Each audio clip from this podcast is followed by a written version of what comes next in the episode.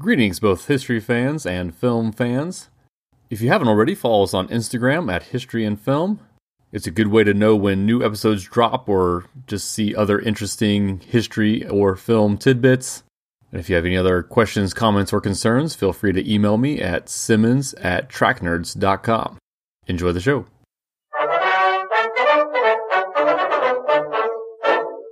Okay, welcome to History and Film, talking about season one of Vikings again this week.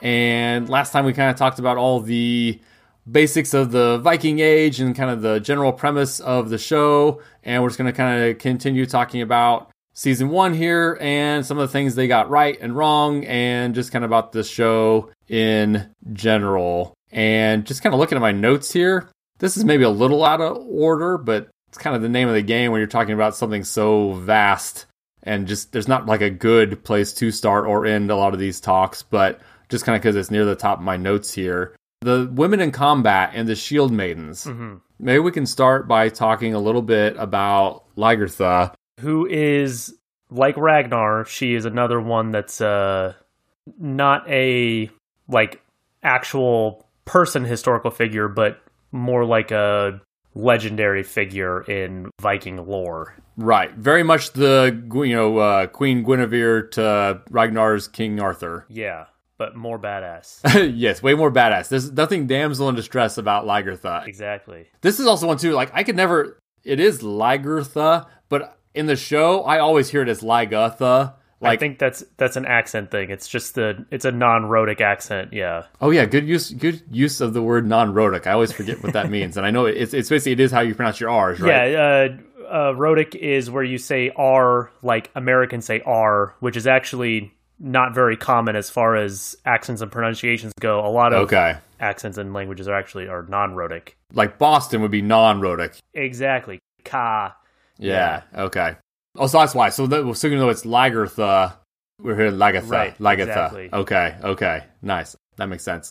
So yes, uh, she is a legendary figure. There are thousand-year-old stories that talk about Lagertha, the shield maiden, and she is, in the lore, the wife of Ragnar Lothbrok. Uh, so they didn't invent that relationship for the show, which, I, again, I think is kind of cool that this this is an actual, well, not an actual, it's a legendary couple. This, yeah. this, uh, these two were tied together in stories for centuries, and then they get put in the show. I, I just, I just think it's a cool concept.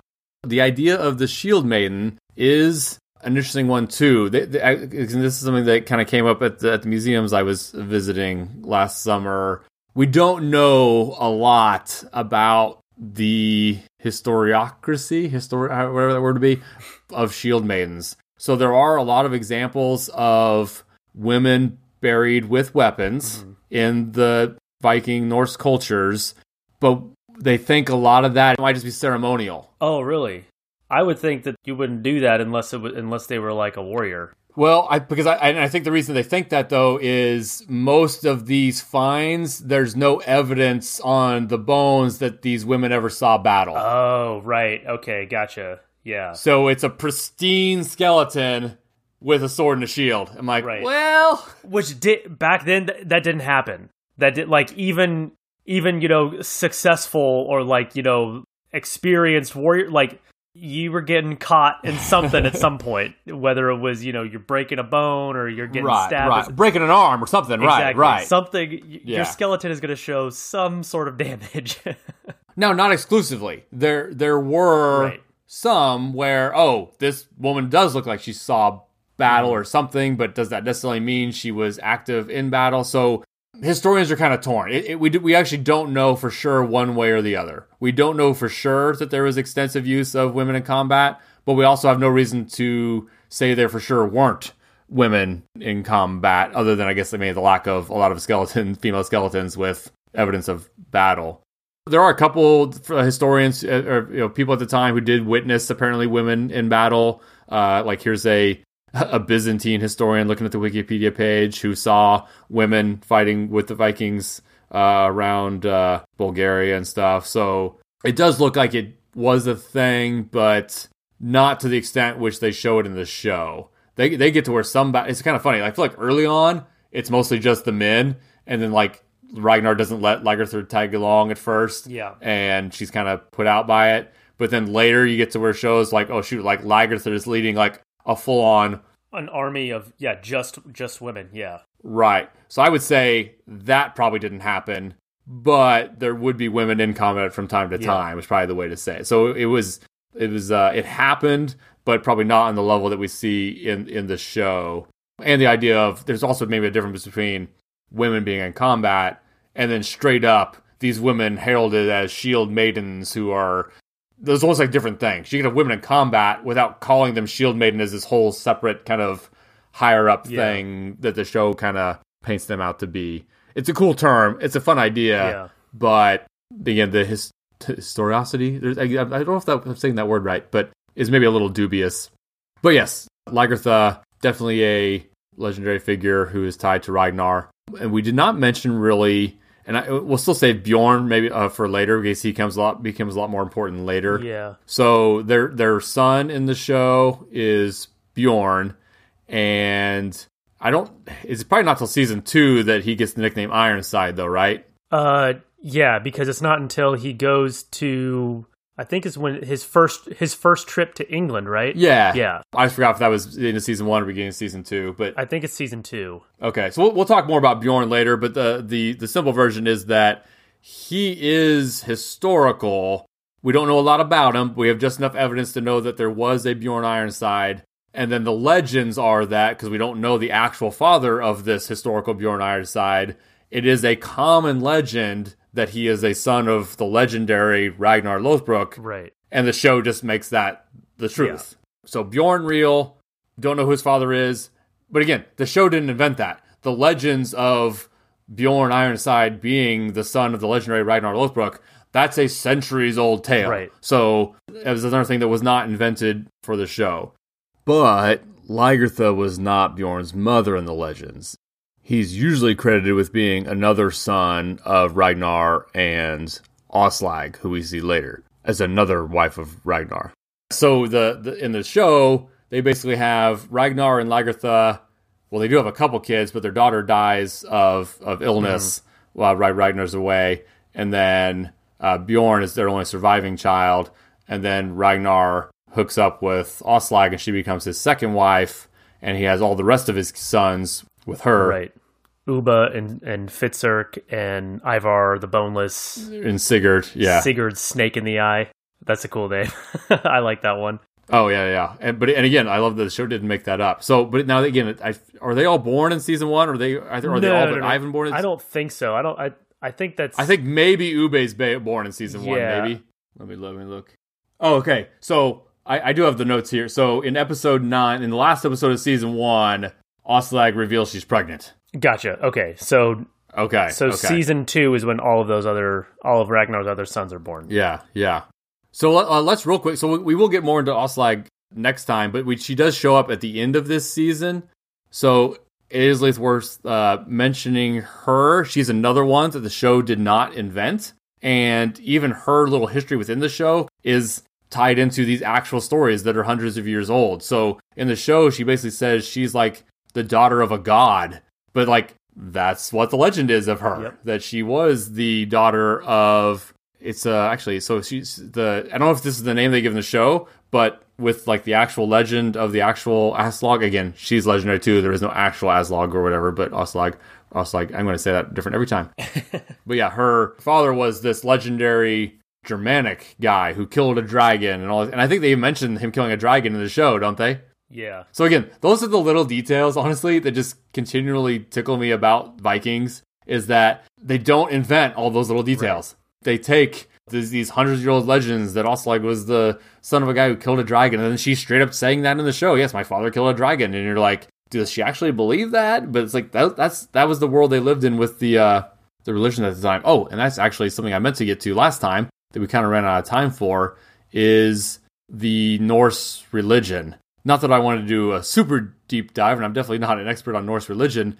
It is kind of funny how it ties into the Marvel universe, of course, mm-hmm. through Thor and Odin and Loki being characters within right. within that. And they have uh, Asgard. Oh, yeah. yeah. And and they call Earth Midgard.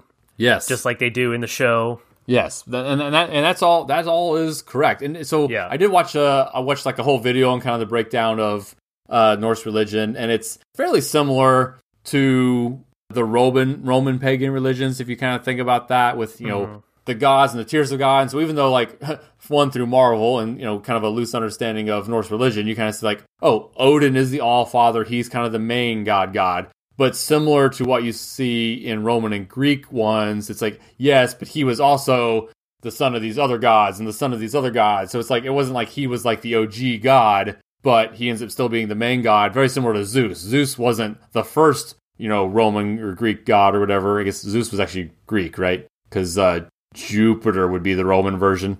Or Saturn. I get those all kind of confused. Yeah. But Z- Zeus is Greek, because all, all the planets are off after the Roman gods. So Jupiter, Mars, those are all the Roman versions. So Zeus was Greek. Anyway, there was the Titans before them, and you know Zeus ends up being the main god, even though he's not the first god. Very similar to Odin on the Norse side. And then Odin does have multiple kids, including Thor, and Loki is tied to the history of the ice giants, which is, again, it's kind of funny how Marvel actually does a good job too of not inventing some of these mm-hmm. things and then adapting them for their comic book world. And so it's just kind of neat when you see the Thor movies talking about ice giants and all that yeah. stuff. It's like, oh no, yeah, that's a that's a two thousand year old story they're talking about with Loki being an ice giant. Yeah. And they talk about uh, Valkyries. There's a Marvel character named Valkyrie yes. and yeah. Right, right. So not trying to tie this into the Marvel stuff, but that's almost that's kind of where most of our audience is going to be familiar with the Norse religion, frankly, yeah, is from the, yeah. the Marvel movies.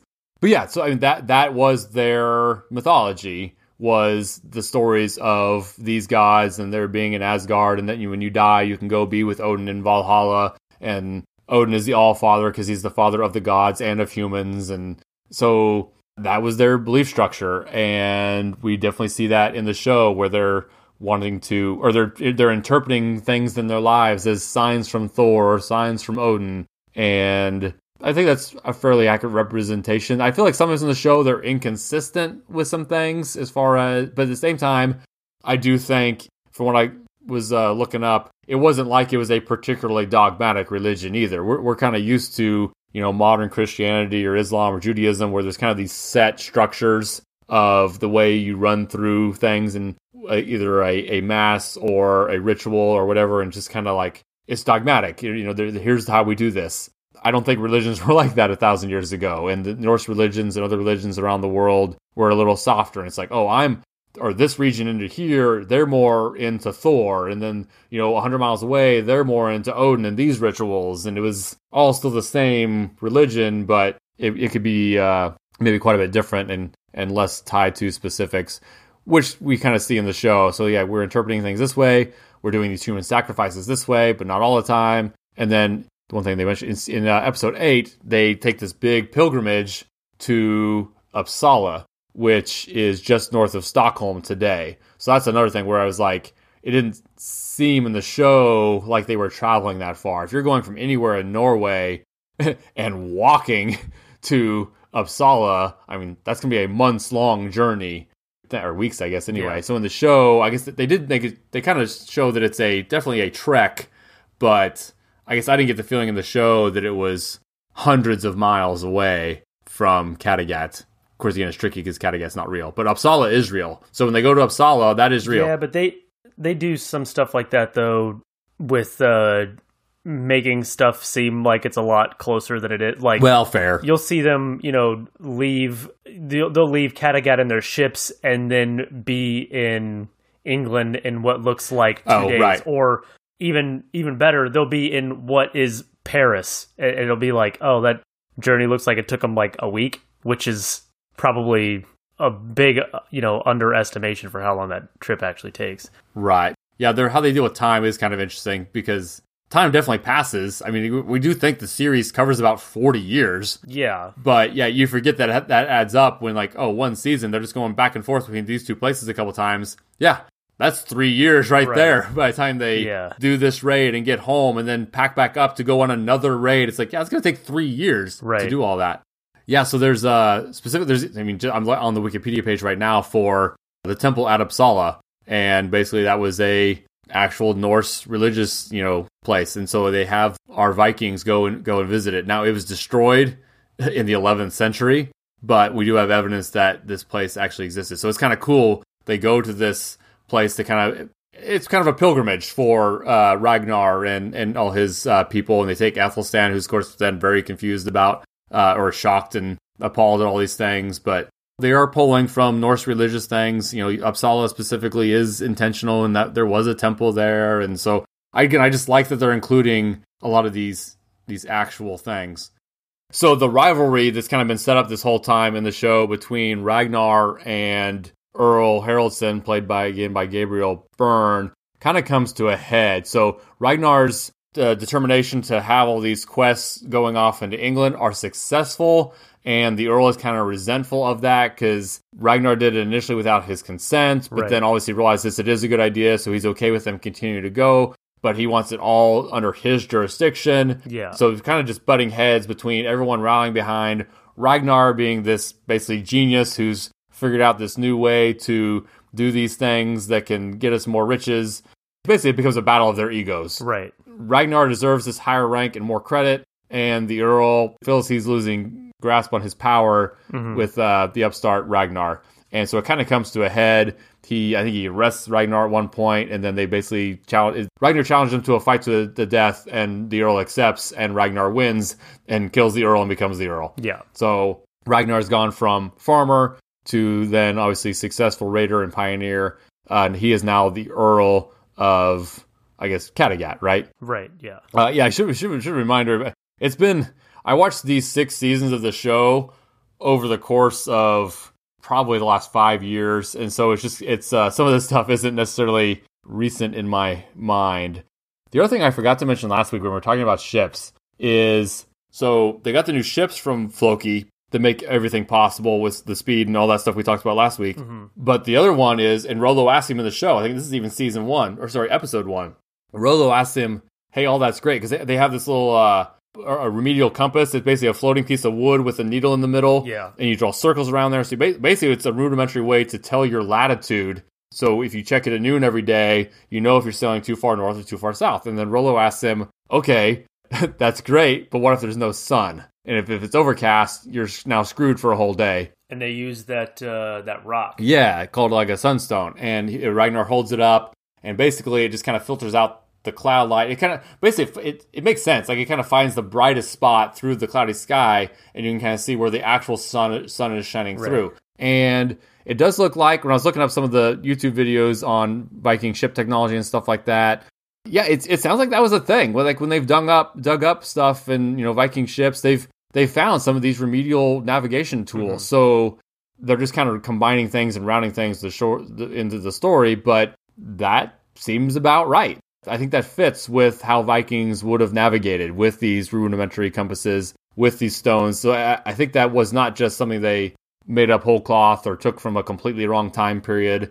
That probably is how you would have seen Vikings navigate to England. So another good uh, good addition in the show. So as Ragnar is becoming higher up in the Kattegat world, when we go and visit Uppsala, which we just mentioned, we do meet another king, and basically be the king above Ragnar now. He's Earl, but he's still subject to the King Horik. And this is where I was getting a little confused, because historically, Horik is a real person. He's King Horik of Denmark, and Ragnar's in Norway. And so I, I honestly am a little confused on if the show, I actually forget, in the show, if he's the king of Denmark, or he's just the king of this area. In the Vikings wiki, it calls him King Ælla Getriksson, King of Denmark, and it says he forges an alliance with Ragnar. So I think he's not king over Ragnar's territory, because Ragnar is Earl of Kattegat, but because he is a king and Ragnar is an earl, technically he's like higher ranking. Okay, okay, so so Ragnar swears fealty to him. It's not like a required thing other than... if you don't, I might try to take your territory. Right. But if you do, then we can all have this big alliance and help each other out. Right, right. So the last two things here we can kind of mention in this episode uh, gets into, we kind of shift we're basically we're getting bigger. The whole world of Ragnar is getting bigger. It's gone from just, you know, a farmer on Kattegat to Earl of Kattegat and raiding into England, and now he's making an alliance with King Horik of Denmark and kind of swearing fealty to him. So basically they can just take a bigger force and get more stuff when they go raid England. Mm-hmm. And there's always a little bit of the, do you trust this guy? Does he trust you? Is someone going to try to basically murder you and take your stuff? So there's there's always kind of these tensions at play, and we'll get more into King Horik when we get into season two here, but he is a historical figure, and we'll probably talk more about him later. The one I want to talk about now is we do meet King Ælla of Northumbria mm-hmm. when the Vikings are kind of continuing to raid over there. But again, here's one where the timeline doesn't work out. So the show starts with the similar to Rollo. He's a little bit older than Rollo, though.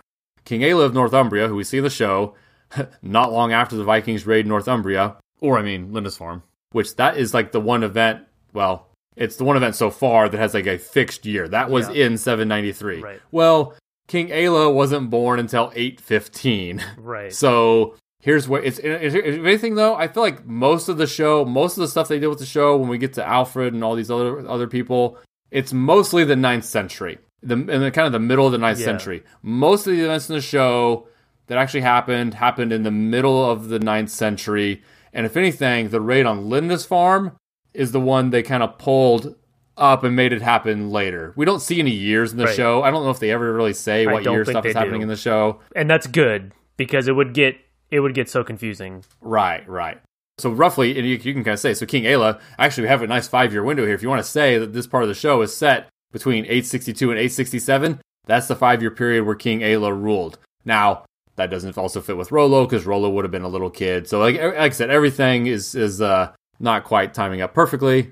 Again, it's it's a television program, Logan. Yeah, well, and in real life, King Ælla was only king for five years, but in the show, I mean, it's... It's years and years, because he's like, he's the king when they first land, and then he's the king when Alfred the Great is born, and then he's like still the king when Alfred the Great is like a teenager. Well, was he still? I couldn't remember at what point Ælla, I know it's not in this season, but at what point Ælla dies compared to Alfred's age, though. That's why I couldn't remember. He's like, I think he's a teenager. Oh, okay, okay. I, I couldn't remember how the timeline worked there, but yes, you're right. That would definitely be more than yeah. five years then.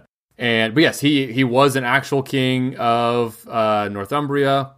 Uh, the other thing the show deals a lot of a, a lot with is the sibling rivalry between Ragnar and Rollo. We you know we talked about a little bit of being uh, an issue last episode. We we talked about it, but it gets to the point where it's not just sibling rivalry and jealousy. It's straight up, is Rollo going to betray Ragnar? And that comes up over and yeah. over again. First, Earl Haraldson tries to get him to betray uh, Ragnar, and then basically everyone's trying to turn Rollo against Ragnar. And it's not, it's a good, as far as people trying to get one over on Ragnar, it's a good strategy because like Rollo's jealousy is such a, is such a huge lever that it's makes it very easy to turn him against Ragnar. Like it happened, you know, multiple times in the show, it, it comes up. And it ends up having, like, big, like, geopolitical implications, too, as the show goes on. It's, like, all these all these big events. It's like, oh, yeah, this happened because one brother was felt overshadowed by another brother. Right, right. And uh, so I, the bat, again, my memory's not perfect. I'm kind of just going by notes here. They do get Rollo, by the end of season one, Rollo basically does agree to betray Ragnar. But the battle, I don't think, happens until we get to season two. So right. yeah, that's correct. This uh, K- King Horik, and then the he's a major figure in the show, but he seems to be fictional. There's a Jarl Borg mm-hmm. who seems kind of be the, I forget if he's kind of an intermediary between King Horik and he them. Had, but he's a he's a another ruler, not a king. I think he I don't know if he's an earl or what, but he has a well Jarl and Earl are kind of the same thing. Okay, so he has a uh, like a territorial dispute with King Horik. That's what it was. Okay. So they're kind of frenemies that go back and forth yeah. between I'm under you, I'm going to betray you, and then he's trying to recruit Rollo and Ragnar. Right. Okay, yeah. So all the honestly, all that stuff gets really confusing, and since it's made it for the show, we don't really need to go into it super deep. And then the one other thing, let's end with Ragnarok, as all things end with. All right. So uh, this is one I kind of forgot until the show, uh, or until the notes kind of reminded me, but Ragnar kind of gets upset. So Athelstan is very curious about learning about Norse culture. He's still kind of a strict Christian. Of course, he, I think he kind of starts to waver later, but uh, he's definitely kind of torn with all this. Anyway, he's very curious about the Norse religion, and he's asking Ragnar about Ragnarok, and Ragnar kind of doesn't want to talk about it. Almost like it's inappropriate to ask about Ragnarok, but obviously the third Thor movie was Thor Ragnarok. Right. Actually a very good uh, movie in the Marvel Universe. Yes. But Ragnarok is basically the Norse rapture for all intents and purposes. It's it's the it's the end times for for the Norse. Oh, it's is it's like the Norse apocalypse. Like the there's like a huge apocalypse, a huge yeah, battle yeah. between like all the gods, and it ends right. with the world like sinking into the ocean or something like that. Yeah. It's crazy. It, yeah, it, it is. A, it is a big thing in the Norse Norse religion. Um, the video I watched on on YouTube though, you kind of talk about how it's also kind of the spiritual reset. So like, that's true. Yes, it's the end times, but then stuff survives, and like, but then, but it's like more like a cycle, right? That then until the next Ragnarok right. comes around. It says that after after each Ragnarok or after Ragnarok, there's a male and a female human survivor, and then it's like they then repopulate the earth, and it kind of continues on. Yeah. Yeah. Yeah.